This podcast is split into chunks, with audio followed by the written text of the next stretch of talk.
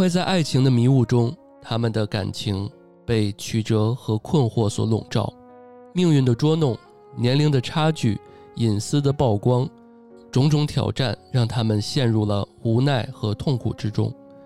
每个故事都展现了独特的戏剧性，将我们带入情感的深渊，忧伤和感伤在其中交织，让我们深深感受到爱情的不完美和痛楚。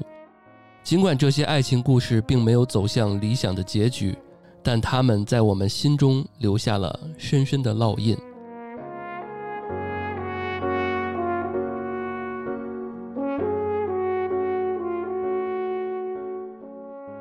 Hello，大家好，欢迎大家来到安全出口，这里是三楼的胡聊会议室，我是老段，我是丽莲，我是毛毛。哎，今天我们是前任系列啊，已经到到期了，喜闻乐见，每次都是这个词，喜闻乐见，就是喜闻乐见粘在上面了。对，我们就争取追上那什么《速度与激情》是吧？啊，我们这也《速度与激情》，现在《速度与激情》是十了吧？对。啊，这目标很很快都能达到了啊，这一言难尽。那都要仰仗听众朋友们的投稿，对，对，大家多多给我们投稿，关注我们的微信公众号“安全传达室”，哎，加那个小编的微信啊，这个“安全出口 FM” 的全拼就可以直接找安安投稿了。那个前任话题，其实我们就是期期都想做，就是但是呢，如果听众投稿不够的话，可能就没法隔得久一点了。对对对对，所以今天啊，这个我们又是前任系列了。话不多说，我们就开始第一个啊，放故事，放故事，嗯。我和这个男生在一个单位上班啊，在不同的楼。去年十月份开始陆陆续续约饭，是个很好的饭搭子。他除了不吃猪脑和一些看起来比较恐怖的内脏，其他东西都还吃，不挑食。然后我加班的时候呢，他也经常送吃的给我。他们部门有奶茶或者是小零食，他都会记得送过来啊。当然不是我要求的啊，呃，当然一度有点尴尬，因为我们俩确实就只是同事嘛啊。但是有些时候还是会比较感动的啊。当然我也有请他吃饭啊，也不是说这个白受人家这这个这个情儿。呃，看电影啊，我也请他。呃，我觉得我们之间是不是可以进一步发展了？然后呢，就在五一的时候，我约他出去玩。然后呢，这听众有一个这个聊天记录啊啊，意思就是你看我还能继续，我们还能继续逛街吗？抱歉，我以为是开车去接你，没见你出来呀，也没说要几点去哪儿啊。这个搞不说了，等一下什么又要道歉，搞得我好像虐待你似的。哎，听到这儿啊，就是比较不主动，然后约人家也没有说定时间什么的。对，听到这儿，听众们可能有点犯懵，哎，怎么就直接就道歉，又说，哎，没见你出来，怎么就是，呃，也没说几点去哪儿，就感觉这男的确实像李恋说的，不太有点没溜儿，对，不太靠谱。对对，哎，那我们继续往下说啊，那看看这五一到底怎么发生了什么事儿啊？嗯，这次五一他说他有计划，啊，哎，看是不是已经。勾起我们这个听众的兴趣啊，说，哎，那我就肯定认为他这次已经安排好了呀。况且我们五五有五天的这个假期啊，五一大长假嘛。然后那个刚刚那个记录啊，说我不是问他出来了吗？我问他这个咱们这次谁开车呀？因为我感觉他开车应该没我好，我就在想问问他，呃，是他开还是我开？然后他回复我是四轮还是两轮？啊，这真的是雷得我麻了，非常下头。因为我们是去市区啊，离住处呃还是比较远的，而且这个呃可以开小电瓶过去，但是呢到了目的地就得充电，不然回不来。而且谁要约会的时候，第一次约会啊就要开电瓶车去啊。当然，我觉得这事儿最后就无疾而终了。最后这个五一哪儿没去啊？就是俩人就互相就在说啊，嗯，什么时候啊？几点啊？然后要不就是我们那个啊骑电动车还是怎么着的？然后又说会不会下雨啊什么的，这个那个的啊。结果也没去，就耽搁了。就是一直在讨论我们要去哪里，然后讨论不出来，然后假期已经过去了。对，所以这事情啊就这么着无疾而终，过了一礼拜啊。等我气消了之后，我觉得。哎呀，算了，也就还好吧。毕竟他还挺诚恳的，啊，就只是一个普普通通、不懂浪漫、有点口嗨的男生啊。但是当时他说的那些没情商的话，让我真的很无语，无语至极。我我就回想了一下，在五一放假之前那一晚，他发消发消息问我要不要出去玩，然后表示他有计划。结果呢，第二天，哎，出来了吗？在哪儿？这些我又回想这些，我就觉得好难受，好烦啊，一点都不。不痛快，然后又说可能下雨吧，这个那个的，啊，然后最后，呃，没去成，又跟我这儿道歉，仿佛我在为难他似的。呃，这次五一失败之前，那个我们还之前约了一次饭啊，呃，这也比较有意思啊，就是吃饭之后，他有邀约我去，要不要去附近的一个公园玩儿啊？我真的有点不太想去。说白了，这年轻人谁没事儿？哎呀，约会逛公园啊，对吧？当然，也就勉强就说，哎，那虽然我不想去，那就可以去那边看看呗，锻炼锻炼。反正我经常没事儿的时候也去那边锻炼锻炼，看一看嘛。因为它就是一普通的公园，其实他也还好，只是我和他喜欢东西不一样吧。但是他经常道歉，以至于让我怀疑自己，以为自己又做错了什么。所以当时我就无语，特别想投稿吐槽他。啊，这个人有，当然他有点好的优点啊，就是他不端架子。除了我找他工作做事儿，其他的时候呢，他也算是比较热心了。然后加上他们部门阿姨姐姐比较多，也比较照顾他。很多同事觉得他人挺好的。之前呢，在情人节啊，就是他约我，我没答应啊，没答应和他出去玩。他们部门就有一领导过来问我，哎，怎么没他和他出去啊？我看你们俩关系不错，对吧？他人也很好。我呀，真的就特别反感这种人。啊，就是，啊，这这说人好，说人好的这种说法啊，呃，是个好人呢，不等于对方特别有魅力。我和他呃都不在一栋楼，呃，也没有什么暧昧举动。他部门的同事怎么跑来问我，我真的会很反感。但是呢，呃，随着后续的相处，一起吃饭，一起工作，让我开始考虑要不要更进一步。但是慢慢的，我发现就刚刚说的嘛，就是一直在口嗨。呃，下面也有一些听众在最后啊。截了一些记录，比如说今晚有空吗？然后听众们就是没有，也不想跟他继续沟通嘛。这聊天记录是就是情人节那天。对，情人节那天有事情要忙嘛？是的，还不想谈恋爱，就已经拒绝了。拒绝了，好吧，这是又要喝奶茶吗？下午继续问他要不要喝奶茶。他说你还，然后呢？那个我去买奶茶，你要什么口味的？啊，最后这次是明确的拒绝了，就是那你也有让我开心、对我好的时候。啊，我体会得到，但是真的给我带来了困扰，不好意思，虎山，有啥工作 QQ 对接的电话再说吧。啊，哦，就是他认为，他就认为这男生啊，就是奶茶解决 everything，啊，我觉得还是诚意不够吧。啊，你比如说之后那个，对，到了四月，然后再继续。四月就是刚刚我们提到嘛，就因为听众给我们的这个投的其实是一个倒叙嘛，就是四月那一次啊，这聊天记录，呃，毛毛跟林林也看到了。感觉听众有点气懵了，所以对，对，就是事儿特别多，有点乱。对，是就是事儿特别的，怎么说呢？呃，就是他做事儿特别的磨叽啊，就是你看他这记录啊，还是那还是不去吧，就是相当于想说点什么事儿，去点什么东西吧，最后说的都是说你看怎么怎么着，要不就这个那个的，然后最后听众就说啊，有道理，还是不去了吧。嗯，对，就是从这个聊天记录来看，感觉这个男生又他能感觉到这个女生不高兴，但是呢，他不会处理，对他除了道歉也没有做什么，他就是各种问要这个吗，要那个吗，但是没有进一步的行动。嗯，比如说一些呃，我觉得可能很会的男生，直接就那个我去接你，你马上收拾好，然后出来，然后我们去玩儿。对，不要把问题丢给别人。然后最后一句是精华，这位听众说：“我看了一下之前的聊天记录，发现我发的信息也挺不好回的。我不是很喜欢他，加上他老是诚惶诚恐的，我也不好回复他的消息。其实我刚才看那个投稿的时候，我就想说，其实这个听众就是不喜欢他。呃，我觉得可能就是下头，就是迅速下头的特别猛。一开始可能也没有那么喜欢，只是说这人还不错。对对对，而且是单位。”架上去介绍的，对吧？对啊，就是为什么不能往前进一步接触一接触呢？就是抱着一个比较开放的心态嘛。对，没想到一步一步的，完全就 就是加深了这种不喜欢吧。嗯，对。主要我觉得还是两个人性格可能不太一样，差的比较多。这个男生他有一点点试探，然后他有一点畏畏缩缩的，不是很勇敢，也不是很特别主动。但是这个女孩的话，还是我觉得他还他这个态度还挺明朗的。就是如果你要和我进一步发展的话，那你就勇敢一点，对，不要磨磨唧唧的。对，嗯，其实这个投稿视角视角是女生哈，女生是很清楚的自己不是很喜欢他的，但是你们分析一下，你们觉得这个男生有很喜欢这个女生吗？我的视角就是，你们刚刚一直说女女生没有很喜欢这男生，我觉得嗯这男生也没有很喜欢这个女生。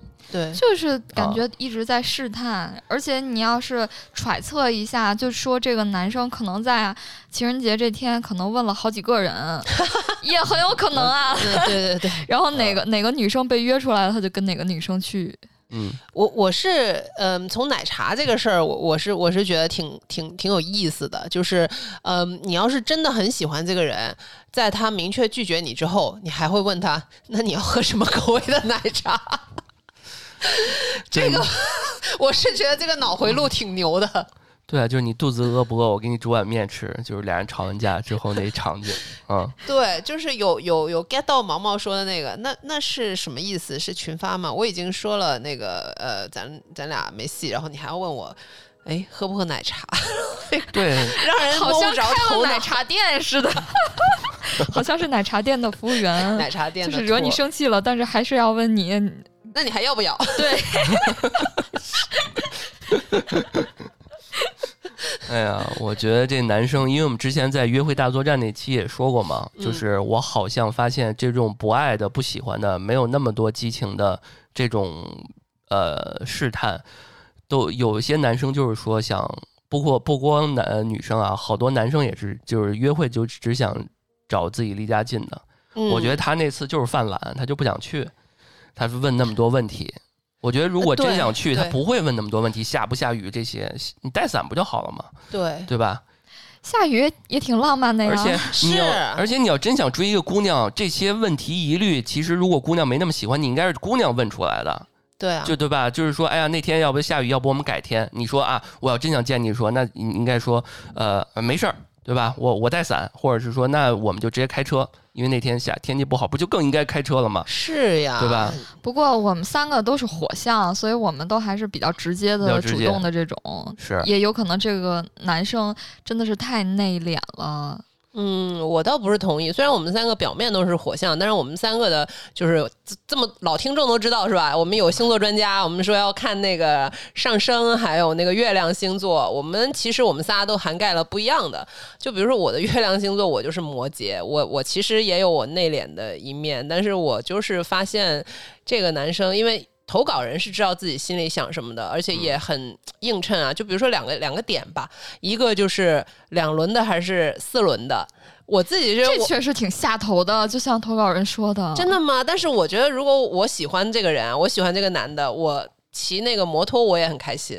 然后还有电动电动车，电动电动摩托我也很开心。当然了，我觉得也要看就是两个人有没有幽默感，就是问两轮还是四轮，其实你也可以幽默的回复，所以这点也体现了这个投稿人这个女生可能没那么喜欢，不喜欢男生。对，还有就是那个散步，其实我好喜欢散步啊，但是前提是我喜欢你。就是就是我真的可以，我喜欢你，我喜欢跟你那个逛逛公园，逛就喜欢一个人跟他做什么都可以。对对，这个女生就说嗯，逛公园很下头，那是因为那个人令你下头。啊，对你想象，如果嗯陈伟霆要我去逛公园，我可以逛十天。哎呦，什么玩意儿？是这样的呀，所以，所以嗯我我一直是有一个嗯有一个理论啊，可能不一定对，我不相信有真有人真正面对喜欢的人是内敛的。你喜欢一个人就是压不住的，就捂着你的嘴不让你说，你的眼睛都是喜欢他的。是是，就是咱们看那个《再见爱人》里边那个，嗯，那张婉婷她那个老公叫什么来着？啊，啊，对她那个老公，突然间叫什么来着？对，就叫什么来着？反正长得像秦昊。啊！对对对对，哦，这这这个到时候再说吧。就是他，你看，一直他说的是他是一个比较内敛的人，嗯，但是我记得在节目里面他在表述一些观点或者不是，就是他画那个画儿什么嗯的，你会明显感觉他是很爱张婉婷的。哦，然后就哭的就不行了。我觉得就是我，我特别赞同李典刚说，没有，就是你真的爱一个人，不可能内敛，你可能完全在某呃我们广义上，他觉得他可能没那么外向，但是他还是会在某一个地方让你感觉他的那个炽热的那个爱恋的。但是我觉得像这嗯种两个人接触的并不是特别的多，他们只是工作上会有一些呃对接，对然后平时会给一给小零食什么之类的。对，嗯，两个人了解不多的话，我觉得很难建立那种很深刻的呃情嗯感。对所以我觉得这种时候就还是你也可以去用一些套路，就是你你要主动。这个听众其实他投的不是说前任了，当然我觉得刚刚我们在会前也讨论了，就是录之前也讨论一下，只要听众觉得呃是，那我们就算是了，且。呃，我觉得不能说不喜欢，或者是说怎么样，我觉得初期还是有好感的。呃，我我我觉得任嗯。何就是给我们投稿的听众啊，我嗯。们都会给你很认真，给出我们绝对诚实的这个分析的。嗯，这个就是说的尖锐一点啊，就是两个呃，其实不来电、不太来电的年轻人，在单位被单位的人拱起来了，嗯，对，就这种感觉。其实这样，就是你不需要有一个愧疚感，是对，不要谈办公室恋情哈。哦对，Q 回往期节目，什么搜？办公室恋情对有我们啊，被 Q 所以对所以这期这这个这个故事，其实听众自己也命名了一篇叫“奇葩男性不吐不快”嘛。嗯，确实，对于他来讲，确实挺奇葩的。我也特特别讨厌这种墨迹的人。我明白嗯观、呃，我明白听众的感感受，因为嗯他感觉是虽然不来电，但是他也给了他足够多的机会。啊，对，对，那我们就下一个呗，下一个叫也是我们听众一个投稿，叫下头的瞬间。之前有一个暧昧对象，我俩都属于恋爱经验不多的。接触了一段时间以后，我感觉给不了他，呃，叫他小 C 吧。我觉得给不了他百分百的喜欢和回应。呃，喜欢一个人，就算给不了百分之百，起码也要百分之六十以上及格吧。就沟通着，大家这样就算了，别耽误着。就在挑明这个观点之后呢，小 C 发来了一个小群的聊天截图，里面有男有女，相当于小 C 的后援团嘛。嗯、他直接把我们的聊天记录截屏到群里寻求帮助，里面也是各种劝分观点，什么这样的人是你不能把握的这种言论。我当时都下头了，必须断开啊！我对整屏记录截图第三方非常的抵触，你完全可以语言转述之后请求后援团帮助啊。合着我们两个人之间的事情，居然完整截屏给别人，让大家出谋划策，感觉被数十道目光扫描鉴定完毕，真大无语。哦天哪，很典型的一个事儿。好可怕呀！就对聊天记录不要不要乱是、啊乱截啊。就你可以理解为，呃，比如说 Cecilia 知道了我在问你们这个感情上的问题，嗯，而而且是我俩的沟通记录直接整屏截给到我们的群里面，这种感觉应该是吧？而且那个你啊把我们群的聊天记录还要给他看，你看那个毛毛这就好和丽丽奇怪啊对，都都叫我跟你分，我还没跟你分，对吧 完蛋了。对吧？就这种，我觉得有闺蜜群、有哥们儿群，这其实太正常了。只不过大家都不能接受吗？我我不能接受，你有我是有，你你不要你不要告诉我，就 是就是本身他这种到处抖搂、这种到处传话这种这种这种个性就很奇怪，好吗？就很让人下头，确实很让人下头。就你可以去问，但是不要让人家知道嘛，好吧？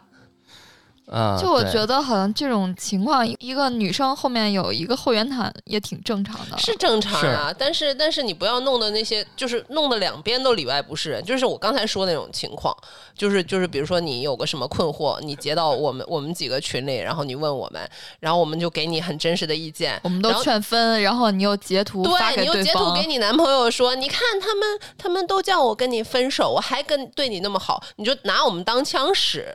就这种，就是令你是会失去友情和爱情。啊，对，我觉得这种不光爱情，在那个生活中，这种朋友之间，你也不能这么干，对啊，对吧？对啊我就说点，比如说我跟毛毛说点李店坏坏话，毛毛直接截图给你了，是说白了，就是这种，那相当于毛毛丧失了我的对他的信任。是这样的，是这样的。工作的时候，我我记得我刚去一个公司，就遇到过，就是同事把他跟别的同事的截图发给我看。嗯，我当时收到，我心里第一个咯噔就是，那你会不会把我跟你的聊天记录也发给别人一？定会的。对，他就就就对呀、你就嗯不要做这种事就好了嘛，别人不会觉得你你怎么样好的，别人只会觉得你就是个叛徒。啊，这插一句，我觉得现在有些时候我在一些群里面，我都不敢特别张张扬的说一些话。有些时候我担心有些人脏，他就会把你那记录转到别的群，然后来看你经。常会有这样的对呀。对对因为有一次我看转发过五百就要对，因为我记我之前在一个特别大的那种闲聊的一个群里面，然后我看到一个别人转的一个聊天记录，还不是截图啊，嗯然后我明显感觉那有一个是我一哥们儿，就哦，他就在里，他就藏在夹在里面了嗯。当然他嗯不是这个对话的主角，哦但是他发表了一条言论，哦就觉得哎呀，就是有点不太尊重女性的那种。嗯那你说，如果像我这种认识他，我就给他，我就截给他，我说你看你以后说话，你火了，对你火了，这种其实太恶心了，这种事儿。对，但是哎呃，我其实也有朋友，就是我们嗯互相吐槽对方的男朋友的时候，然后也经常会转一些截图。哦，但我觉得就没有必要说把这件事情让自己的男朋友也知道。对对啊，对啊这种行。对啊，所以嗯就是我说那种情况嘛，那你什么目的啊？你看你截你的那些闺蜜哥们儿说我不好，你你就是想说明啊，那个我是排除众议，对吧？你就跟嗯你在一起，你就是为了捧自己嘛。然后是我跟你谈，还是你哥们儿他们这帮人跟我跟我谈的？但是他这个听众的这个投稿，就是说他们是暧昧对象，就是嗯接触了一段时间，等于其实也不一定算真的谈了，真的确定关系。幸亏没谈。然后他们就是说那个，嗯、我我们我觉得我给不了你什么幸福啊，什么一些回应啊，然后我们就算了。然后对方是转来了一条证据，说你看，那我们也算了。我觉得好像是这样的。对，是有点儿有点儿杠杠过去，其实就是带着情绪，然后，哎，但是有点儿像刚才那个案例，其实就是你很难啊，就是你不喜欢一个人，然后只能往后啊是会越来越不喜欢，对啊，我感觉是这样的，就是你很难从一个一开始你不喜欢他，扭转到一个你喜欢他，嗯，嗯，对，对对，呃，这一块儿我觉得抛开爱情不讲，我觉得有一个，当然也可以带上爱情，呃，有一个特别重要一点，我觉得是特别可以分享给我们的听众们的，就是说，呃。当你沟通，比如说一个你跟外界的一个公司沟通的时候，然后你想传达给你的部门的人，你不要去截别人的你跟这个人的聊天记录，你去转述，这样有助于你跟你在这个你的小公司和团队里面立你的这个位置。如果你只是转述的话，那其实你的作用就没有太多了，你只是一个转述者。呃，那你只要截图发给别人，你就是一个截图的。对对，就 就是是一个截图者，就是 你就是你的壁垒呢？对你，你既然去沟通，你当商务，嗯你你当商务或者怎么着，你当承担了这么一个东西，那你就要不停的建立你的壁垒嘛，对对吧？就是你如果出出现问题了，你再把这些当做证据，那没有问题。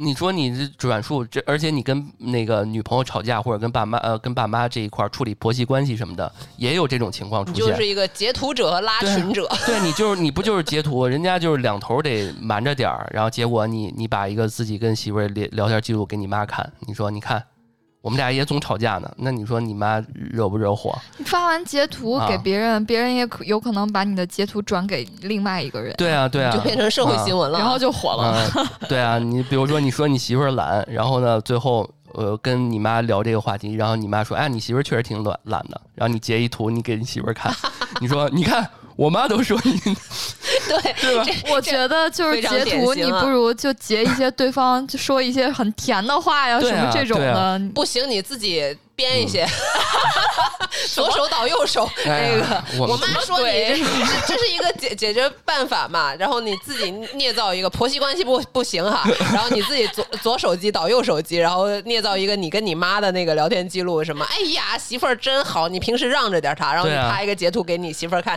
你看我妈平时都叫我让着你，她很喜欢你的，对啊对啊，就是这样嘛。反向操作。对啊，我觉得这都特别好。我觉得就是大家应该多学会这种多情商沟通啊对。这种套路，对，其实多呃乱拉群呐、乱截图啊，我就想到我们往期节目那个社死的瞬间 那期，有兴趣的可以回去听听。嗯嗯行，那第三个了第三个了。那嗯，我我读一个吧。啊我来自成都，前任来自重庆。互相认识的时候，我二十八，前任二十二。我工作六年，前任大四在读，前任是我的第二任，我是前任的第十二任。二零二一年的夏天，朋友的聚会上第一次见面，没有任何接触。后来朋友聚餐一起吃过一次饭，我就去上海培训了。我在上海待了半年。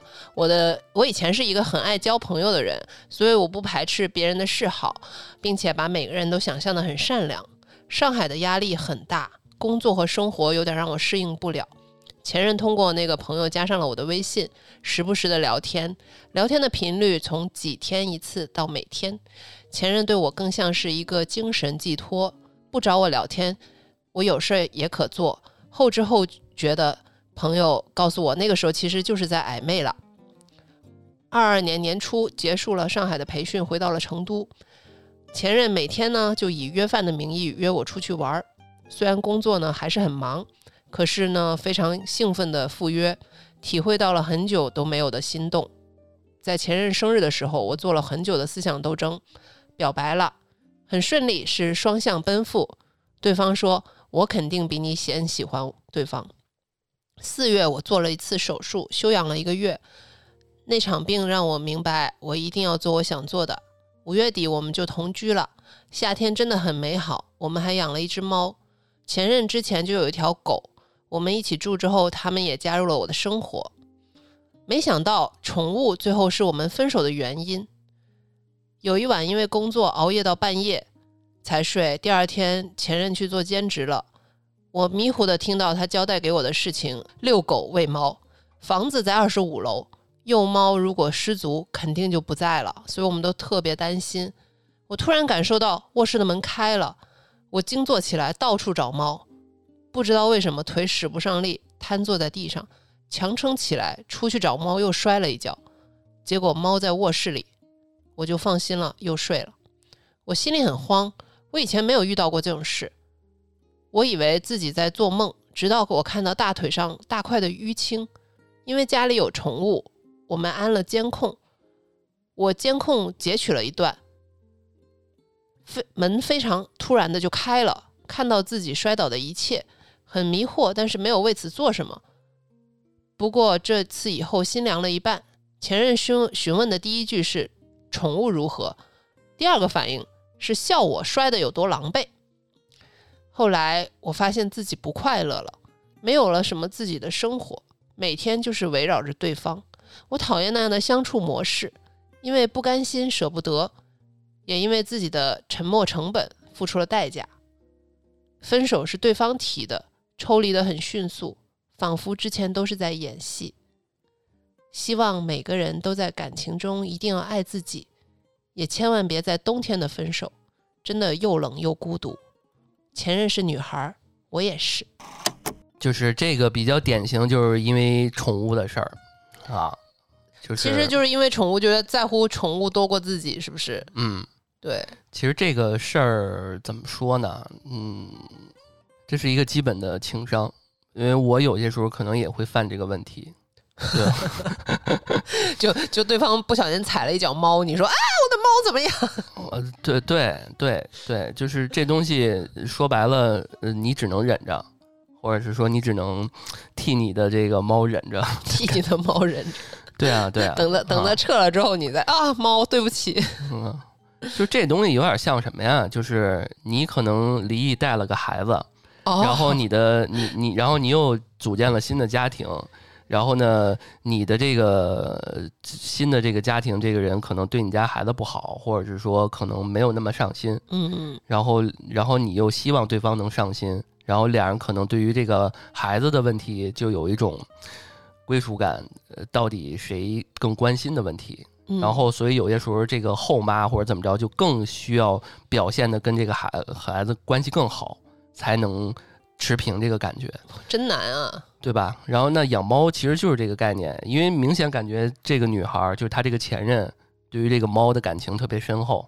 没有啊，那猫是他们一起养的，狗是那个前任自己带的。那可能就是他太喜欢宠物了吧之类的。嗯，我倒是有不同的看法，我觉得这个只是一个借口。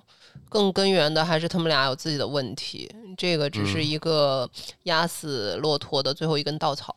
我其实觉得，呃，如果如果比较乐观一点的人的话，就是听到对方说先问猫怎么样，然后再笑自己摔成这样，也有可能乐呵呵的，然后两个人开玩笑就过去了，嗯，对，也很有这种可能。嗯对所以我觉得是这两个人可能在这个恋爱关系里并不是很对等。你看他嗯前面又介绍他们两个年龄相差很多，嗯，然后虽然这个呃投稿人年龄稍微大我大一点一点点，但是他的经验恋爱经验并不多，然后对方都已经谈过十多个了，对，所以我觉得这也可能是他们关系当中的问题。是啊的，是的，所以弟弟还是不太成熟呗，哎，不是，所以 妹妹所以所以这个他的前任还是不是特别成熟呗？我嗯我反而是觉得，嗯，就刚才毛毛说的那个乐观的问题，我也觉得是，这年龄小的人他可能还是会用这个乐观去消解这一切吧，然后反而是年龄大的他会心重一点。容易敏感，对对对对嗯，对，哎，我在想一个问题啊，就是说，因为我明显感觉到他在描述那一天的时候压力会比较大，我倒在想他们是不是早就出现问题了？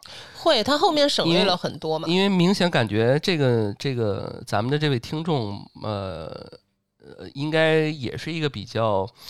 呃，比如说聚会啊，什么这个那个，应该也都是一个比较乐观、积极向上且比较嗯有趣的一个人。然后这一段时间感觉又精神衰弱，然后起来又睡睡眼惺忪的，好像他们早就有问题了。只是说这个猫这个事儿，你像刚毛毛说，可能俩人一乐就过去了，但是呢，他就认真的觉得我这时候就需要关心，我就我这时候此刻我就乐不了。其实我是觉得转变的契机在同居吧，因为嗯前面一直都是，你看他四月份做了一次手术，我我很明白，因为我也做过大手术，然后就会你会觉得说是重新活了一遍，或者是呃这场病让我知道我一要去做我想做的，你会觉得啊我活过来很不容易，我要去跟我心爱的人表白，所以他们就在一起了。但是其实他可能就是因为嗯投稿人是一个乐观的人嘛，所以他其实不太想说太多不开心的事儿。我我嗯自己感受到是这样的，所以其实呃同居了之后，你发现这个人不是你想象的那样，也是有可能的。因为嗯你同居的话，毕竟跟你平平时一个礼拜见个一两次啊，是一个很大的区别。就是你日以继夜的跟这个人在一起，肯定是跟你那个打扮的漂漂亮亮再出去相处那一两个小时，那是不一样的。嗯而且我感觉这个这个呃这个文章里面还有说门突然就开了，感觉还有点 有点悬疑悬是吧？疑是怎么回事？是有人有人还跳还进来吗？好奇怪呀其实我们没懂。所以，所以这块儿我就觉得，就是又看监控，然后门突然就开了。这个时候，呃，投稿人应该是挺害怕的。如果他真的是一个平时对这些很敏感的人，嗯对对，他也需要对方这方面的安慰吧？我觉得。嗯对对，其实他不满的也就是这个嘛。是因为这个让我想起之前那特别火的那个叫 Beef，那个就是我我辛辛苦苦经营自己的公司，然后特别忙特别累，然后到家之后你跟我说，哎，你看外边那朵小花真好看，就是哎，我你对，就这种感觉，就是嗯他虽然这个妹妹不成熟，但是我觉得这也可能是他要就无承担的法。对无法感同身受他的痛苦。对对，可能俩人在一起，就我觉得李殿刚说特别对，就是同居之后，然嗯后他是希望有一个呃，就是所谓的家庭的这种关系。或者是并肩作战，就一加一大于二对，的但是他。的前任可能还在嗯享受这个爱情的这个，可能俩人的这个阶段和节奏不一样，对、啊，导致这个结果。对你期待的是一加一等于呃，至少是等于二或者是大于二，然后但是实际上一加一还等于一点五，是吧？这样你就很失望了。嗯，对，好哎，还有是吧？还有一个嗯老段吧嗯最后一个啊，呃，前一段时间不高考吗？这位是对，这位是一个我们的听众，但是他也是刚高考，应该是高高考完对，啊今天就高考结束了。啊，对，而且这是他第二次投稿啊，因为嗯之前我们好像读想读这个的，结哦果怕因为我们读完之后他太太高兴，影响了高考学，习，对，所以我们祝你考上理想的大学。哎对。呃，主播你好啊，这是我第二次投稿了。目前的状态是还是一个，目前是高三，那应该现在已经哎，这个刚我们说啊，高考结束了啊。今天我来聊聊我的前任，他比我大一届。这次感情经历让我真正认识到了什么叫社会在进步，人类在发展。零零后的思想转变真快，虽然我也是零零后啊。在前年四月，我认识了我的前任。起初，我觉得他给我的印象非常好，就是给我感觉他和身边的朋友不一样，就是很特别的一个人，包括举止啊、教养啊，都是让我觉得是我的理想型。但是呢，在十月底的时候，我们分手了，因为他没有告诉我他把自己的运动裤给了别的女生。他第二天属于先斩后奏那种，我后来猜那个女生应该是他的前任。呃，现在想想也是很生气啊！住宿舍不能向我要吗？或者是说不能不借吗？啊，后来分手之后又是那种暧昧的关系，到去年四月之间过去一年了，他呢也找了对象，我才明白原来渣男是这样 PUA 啊！啊，一对好几个人，后来，呃，后来听说也没过几天就分手了，呃，但是我偶然间和他一个朋友聊了一个晚上。我以为，我以为，只是我以为，他其实私生活在初中的时候就很非常乱了啊，这个懂的都懂哈，这就很刷新我的三观了，非常早。后来呢，我得知他和他的前任分手的原因是他和他，他和他在女生家里面被发现了啊，女生爸妈是一个非常就是家教非常严格的那种人，这个当然这里面他也想，我也想说啊，这个。呃，真的父母管得特别严，不让干，基本上也是拦不住。我其实也是这样吧，但是我还是比较听话那种。呃，然后父母老师不同意就分手了。后来我得知，在我和那个男生一块儿的时候，他们俩还在联系，而且那个女生已经有了对象，也蛮可怜的。那个女生新找的对象长得和我前任啊，确实有点像。然而呢，呃，然后呢，半年之后没联系。到二零二二年九月，我把抖音打开，发现他问我找到喜欢的人了吗？我说没有啊，我把他微信删了嘛，是因为我对待这段感情非常认真，而且单方面投入了非常多的时间和金钱还有精力，以至于我非常念念不忘。我回复没有。然而这个男的非常生动地表现了温柔刀刀刀割人性命，然后。我又摆在他脚下了，又开始觉得他变好了，我又开始接受他了。很快没几天，嗯，又吵架了。在最近，他给我解释为什么当初分手，说有点后悔，因为我对他很好，对他是对他最好的人。呃，我是觉得我对你好，是因为我希望你能像我对你一样那样对我好，但是我没有等到过这一次。然后呢，他又说是因为觉得我们家太有钱了，他根本就配不上，觉得没有未来啊，我就彻底下头了。因为我很清楚为什么分手，是因为他前任在背后搞鬼。在学校里，我见他一次摆他一次。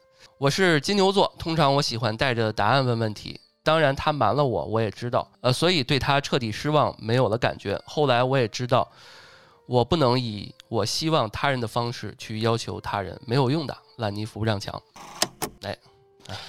哎呀，年轻真好啊！有没有感到扑面而来的那个年轻？运动裤，运动裤，一个运动裤。就我觉得这个也不算什么事儿吧，就像我，就校园恋爱嘛。对。哎，当然我那时候会这样的，比如说我喜欢男女生，然后呢，那个突然间我发现坐在下面看打篮球，他穿的是。别人的啊，比如啊，别别人的这个校服啊啊，比如别的男生的他冷，然后他管另外一个跟我打球人借了一个，他没有管我借，那我就真的会生气。主要那个人还是他的前任啊，所以肯定会生气的。对啊，对啊，嗯，我们也很认真的去分析这个。那你可能我们都过了那个年纪了，对，就是嗯，怎么说呢？你你上了大学，你就。你会发现这都不是事儿。李莲上期都提到了，可以把手机扣过去，假装看不到啊？是吗？这是他的手机吗？啊，这一定是搞错了啊！对对，嗯，你觉得这男的自卑吗？他也不自卑啊，感觉他玩的不是也挺花的吗？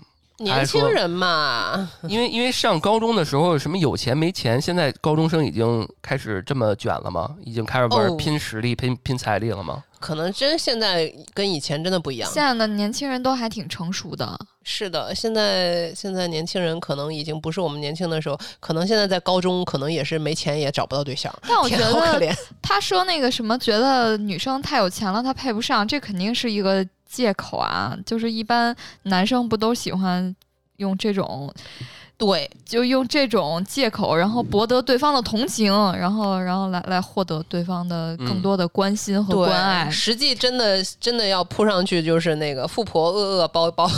对，或者说那个觉得自己配不上对方，然后就会让对方怜悯自己，给自己多花钱什么之类的。这不就男生发给女生版的好人卡吗？然后配不他这个他这个还说，就是因为分手觉得有点后悔，就是因为女生对他很好，是对他最好的人，这也太扯了吧！就是我回过头来，就是因为觉得你最好，然后因为我找不到更好的了。解读满分啊，这这不就是撩吗？对啊吧？我我貌似我上高中、大学的时候，班里也有这样的人，嗯就是明显感觉他就借着要不就是自己打篮球好，要不就是借着自己帅，然后跟各种呃女孩儿关系不清，然后呢，嗯恨不得交了女朋友，然后跟前任。呃，感觉关系还是还不错，俩人还能有一些交流。就这种风云人物，其实我们也是看着不少。但是我觉得也有可能这个男生的家庭条件不是很好，所以他会自卑，所以就喜欢游走在各个女生中间，然后以此来彰显他的魅力，力啊对，嗯然后以此来证明他的能力。然后这样就可能觉得自己不自卑了。嗯我觉得这种方式去证明自己的能力还是挺低级的。也是，你说现在像咱们平常逛个那种大的商圈商场，那那些年轻人呃买买买那些，就是备不住，也可能是高中生。年轻人也开始分层了，是吧？就是有钱的去那个星巴克自修，没钱的去麦当劳自修，是这样吗？现在自习室都还挺贵的呢。对啊嗯，对啊。呃，三十多块钱半天吧，反正三十九块九。对啊，反正还嗯挺贵的。这嗯想起了我，我高中也有一个这样的男生，就像毛毛说的，就是可能学习好，然后打篮球也好，然后但是家里就很穷，然后就是确实很多女生喜欢，然后各个女生还给了提提供了很多的帮助啊，就是呃，然后结果现在好像也也找不到对象吧。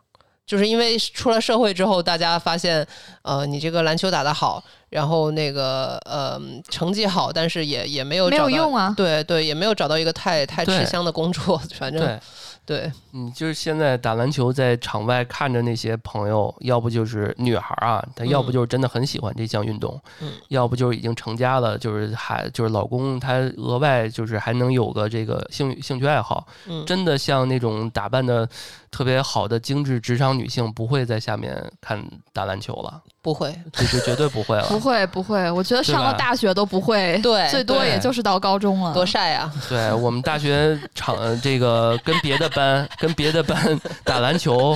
嗯，都没有啦啦队，都没有那什么，就是班里面那些教老师、班主任让女生过去加油都不去。而且啊我岁数大了以后就觉得，有的时候男生打篮球故意耍帅，好油腻啊！对，以前小的时候不觉得，就觉得真的好帅啊。是的，是的，我那个时候，我我大学的时候是一个，我们我们学校女生特别多嘛，然后那个有别别校那个那种钢铁直男那种读理工科的学校的同学，高中同学来找我，然后我就带他们逛学校，他就说：“哎，你们学校不是出了名的美女多吗？怎么没看到呀？”我说。美女谁大中午的在这逛啊？那个都去约会去了好吗？是，而且美女需要防晒，对 嗯，哎，刚刚有一个细节啊，就比如说家里面管得越严的越拦不住。这种哦你们有没有遇到过那种情呃见过这种？我说一个啊，就是我上高中的时候，我们班呃我们隔壁那个班，我那时候是三班，还有一个七七班还是六班一个女生，就是明显感觉她特别的呃好学生，特别的那个嗯老实那种，但是怀孕了，全校都就是整个年级都知道了。那孩子是谁的？另一个好学生了。呃，不是，就是不知道，就我了解到，就是说怀孕了，然后就是给了一个什么处分什么的之类的。我上学期间也有这样的那个学姐，然后她就啊。看着文文弱弱，戴个小眼镜儿，嗯，就感觉还成绩挺好的，然后怀孕了，怀的是一个就是社会上的，社会就是不是学学整个学校都知名的那种大渣男的哦，的那个小混混的孩子。对。对。嗯会啊会啊会有这种，然后他这他说的这个就是家教严，然后就是女孩儿可能就会更叛逆嘛，孩子就会更嗯叛逆。男生也不是说对，也不是说女孩儿。嗯，嗯、我其实也有体会，我 我以为爸妈你要说，我其实也是这样的。我爸妈就是嗯管我管的还挺严的。啊呃，小的时候我也我也很小就开始那个就是早早恋，嗯 然后然后就会那个偶尔跟呃。就是比较喜欢的男生，就是可能会跟他们走的比较近吧，啊，但是应该不会说这么过分。嗯，这个我觉得，因为我们的听众可能还有还在高中的嗯，啊，不是都高考完了啊，呃对，这种，那我觉得还是得好好这时间段还是 得好好学习。所以之前嗯我们直播的时候说，那个呃如果发现孩子高三早恋了怎么啊办？对对，然后我就觉得，其实叫小孩来家里吃吃饭啊，这种宜疏不宜堵。嗯我们讨论的结果就是让孩子在自己眼皮子底下，我觉得看着点做不出妖来。会好一对些。嗯，对你就是比如说孩子说我我早恋了，哎呦，真好，这么你就这样直接说，我靠，我爸都觉得我这个好，那他妈这个恋爱没法谈了。我记得之前老罗那个罗永浩就他那老罗语录里就说一个，说比如说孩子那个什么刺青、纹身、啊那个穿刺什么的，或者穿那种大肥裤子，你越他不让他这么穿，他越穿。然后如果孩子回来，你就说：“哎呦，真好玩，这些环儿哪儿穿的呀？”带我 这去呀提了带我去，然后孩子就说：“哎呦我操，我爸都觉得我我潮，那我他妈得土成什么样？” 第二天就马上换正常了。对，对还有一种就是说，如果孩子特别爱打游戏怎么办？然后嗯你就说你你拱他，然后你就说那个暑假两个月，你每天不打够十个小时 别出来，然后那个找一些职业赛让他打。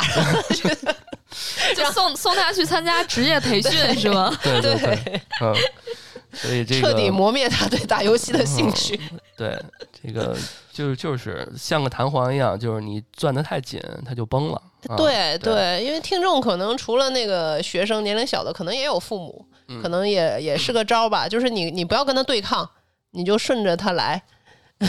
对，哎呀，我觉得这个所有今天我们的听呃投稿里面，我觉得这位听众应该即将度过一个非常幸福的暑暑假对，因为现在就高考完了吗，好好享受享受。对，不要那个嗯跟前任在勾三搭四。对大学里什么男人没有？嗯这男生如果再有男生在抖音找你啊，我觉得不用再 回复他了。可以提前看看自己要去的那个大学里对面的男生怎么样。对对对，嗯，这 什么价值观？嗯，好好好好拉个。群是吧？毛毛教的交友小诀窍，在直播里的时候，对对对，直播的时候我有提到，就是提前去看看自己要去的那个大学，然后提前先下手为强，认识自己的好朋友 和那个一些比较帅的男生。对对对，啊，行，那这个今天我们四四个投稿啊，呃，最后一个比较欢乐一些，呃，行，那我们这期节目差不多都到这儿了，嗯，欢迎大家继续投稿。欢，迎大家投稿啊，我们嗯就是这期就我们现在没投稿了吧？没有了，没 了，空了，空了，了，空了啊！嗯，对大家的投稿是我们继续做下节目的动力，也啊。欢迎金主爸爸，然后冠名我们的前任系列。哦，对，啊，也希望大家给我们多多点赞、评论，然后转发给你身边的朋友。嗯，也可以给我们多多打赏。对啊，金主爸爸们看一下，我们前任的从第一期到现在啊，这个七期的流量都特别高，甚至我们之前的一些广告爸爸们啊，也都是指明啊要冠名我们的这个要投我们的这个前任系列，所以那个有这机会啊，路过的不要错过啊。好，那这期节目就到这儿，感谢大家收听安全出口，我们下期再见，拜拜。拜拜，拜拜。Put your red boots on, baby, giddy up. Baby wants to dance, baby gets away. Dreamy nights tattooed me with that whiskey breath. Tore me twice to treat you like a holiday. Don't say you're over me when we both know that you ain't. Don't say you're over me, baby. It's already too late. Just do what you do best with me. Dance me all around. Spin me like a ballerina super high. Dance me all around the moon. Light me up like the 4th of July. Once, twice, three times the guy I ever thought I would meet. So don't say you're over